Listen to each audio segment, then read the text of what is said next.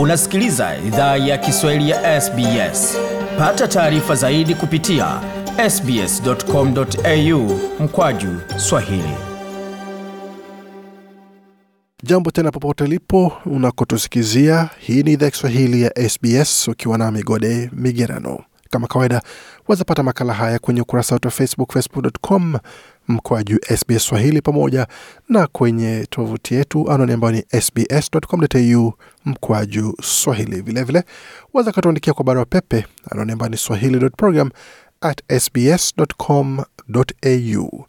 Kwa sasa tuzungumzia suala zima la siasa za Australia, hususan ambako serikali mpya ya Leba inahusika ikiwa imeibua gumzo kupitia matamshi pamoja na kupitia barua ambayo waziri mkuu ametuma kwa wabunge huru pamoja na vyama vidogo vidogo. Je, amejipiga risasi mguuni ama amejifunga goli ile mwenyewe kama unavyosema katika michezo? Na je, madhara ya hatua ama uamuzi ambao amechukua itakuwa gani kwa serikali mpya ya shirikisho ambayo vikao vya bunge haviko mbali kuanza tena? Yote hayo tutajua muda usio mrefu.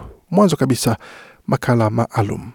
Wabunge wamezua ukosoaji mkali dhidi ya waziri mkuu kwa uamuzi wake wa kukata idadi ya wafanyakazi wao wa ushauri kwa theluthi tatu. Hatua hiyo imezungumziwa na baadhi ya watu kuwa ni shambulizi kwa demokrasia ambalo linawaacha wabunge huru na vyama vidogo bila uwezo wa kuchunguza vizuri miswada. Baada ya kudai ushindi usiku wa uchaguzi mkuu, Anthony Albanese alipiga debe umuhimu wa umoja. I want to seek our common purpose Nataka tafuta kusudi letu la pamoja na kukuza umoja, si hofu, matumaini na si mgawanyiko. Ila mgawanyiko ndio waziri mkuu ameunda na kusababisha ghadhabu ya wabunge huru na vyama vidogo kupitia hatua yake ya kupunguza idadi ya washauri ambao wanaweza ajiri. Mbunge wa Waringa Zali Stegel anaongoza ukosoaji huo akisema kwamba he has chosen to create division uh, ameamua kuunda mgawanyiko kwa kimsingi kunyamazisha wabunge huru kwa sababu mchango halisi wa wafanyakazi wenye bidii ambao walichangia katika bunge lililopita kwa sera zote na suluhu ambazo wabunge huru na vyama vidogo viliweza wasilisha kutoka matangazo ya kisiasa na ya Uh, ukweli, mazingira na dhidi ya ufisadi. Lose Washauri watatu kati ya wanne katika ofisi zetu watapoteza kazi zao, Bistegel alisema. Ijumaa, siku mbili tu kabla ya aondoke nchini kushiriki katika kongamano la NATO mjini Madrid, Bwana Albanizi alituma barua kwa wabunge huru pamoja na vyama vidogo na maseneta akiwaeleza uamuzi wake. Barua hiyo ilisema kwamba In recognition of your role as an independent. Kwa kutambua nafasi yako kama mbunge huru, hiyo ikimaanisha si mwanachama wa serikali, upinzani au Australian Greens, napendekeza kukupa nafasi moja ya mfanyakazi wa kudumu kwa kiwango cha mshauri. Serikali iliyopita iliwapa wabunge huru na vyama vidogo washauri wane ambao wana jukumu la kufanya utafiti kwa miswada na kuwasaidia wabunge huru na vyama vidogo kuchunguza na kufuatilia mageuzi. Chama cha One Nation kimetishia tayari kuzuia miswada kupita ndani ya Seneti, na katika onyesho lisilo la kawaida la umoja, maseneta watano huru walitoa taarifa ya pamoja wakilaani uamuzi huo. Taarifa hiyo ilisema kwamba The move represents a direct attack on democracy. Hatua hiyo inawakilisha shambulizi la moja kwa moja kwa demokrasia na itasaidia tu kupunguza uchunguzi wa miswada ambayo serikali itataka pitisha. David Pocock ni seneta mpya huru. Aliwahi chezea pia timu ya taifa ya raga ya Wallabies. Yeye ni mmoja wa maseneta waliotia saini taarifa hiyo. Alipoizungumzia alisema kwamba this being sort of the, the, the first hii ikiwa ni ushirika wa kwanza na wabunge huru, serikali imekuwa ikizungumzia ukubwa wa ajenda yao ya miswada na jamii inatarajia maseneta na wabunge huru waelewe miswada na waweze contribute changia kwa kufanya mageuzi au kuipitisha. Ni kwa maslahi ya jamii zetu, na hii itafanya iwe vigumu kufanya hivyo. Bwana Pocock alisema.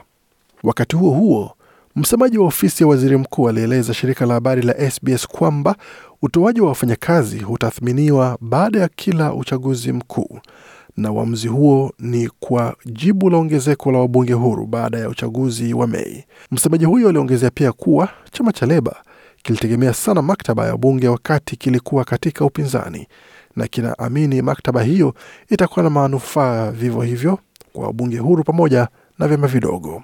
Waziri wa shirikisho wa fedha Senata Katy Gallagher alieleza runinga ya Channel 9 kwamba hali ya bajeti imelazimisha kila mtu afanye makato na Each crossbench will have five staff. kila mbunge huru atakuwa na wafanyakazi watano. Tutatazama ongezeko katika maktaba ya bunge kusaidia kutoa rasilimali kwa masuala ya bungeni, miswada, Uh, utafiti na hivyo um, vitu vyote. and, Sote um, tunafanya makato na uokoaji. Tumefanya uokoaji wa zia zaidi ya milioni kuhusiana na wafanyakazi, na tunalazimika kuwa na busara ukizingatia bajeti iko katika hali mbaya.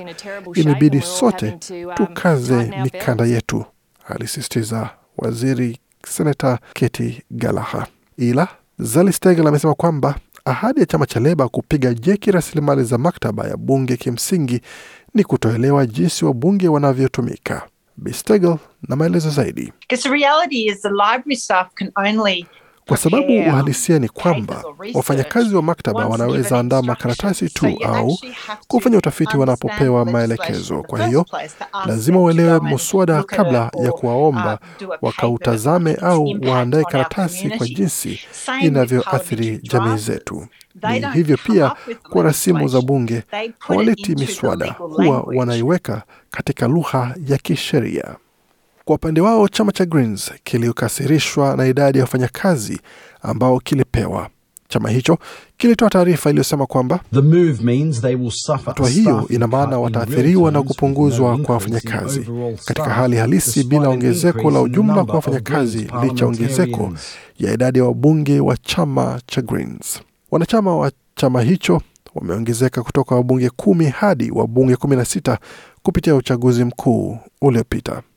Kwa makala haya na mengine kama haya ambayo tumepeperusha na kuchapisha, tembeleni tovuti yetu anwani ambayo ni sbs.com.au mkwaju Swahili.